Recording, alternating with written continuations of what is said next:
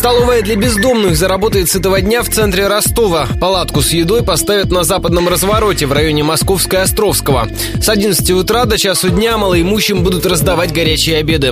В меню в основном вторые блюда, рассказал организатор столовой, глава общественной организации «Ростов без наркотиков» Станислав Горяинов. Первое, почему мы от него отказались, бывает руки трусятся, холодно, они переливают все это на себя, и мы посчитали, что лучше мы будем давать хорошо второго. Как обычно, это или порция каши, или порция пюре, а к ней или рыба, или мясо. Или окорочок, или котлета, чай, каша гороховая точно будет и пирожок возможно, даже с собой будем накладывать. По словам волонтеров, в минувшем году за горячей едой часто приходили пенсионеры.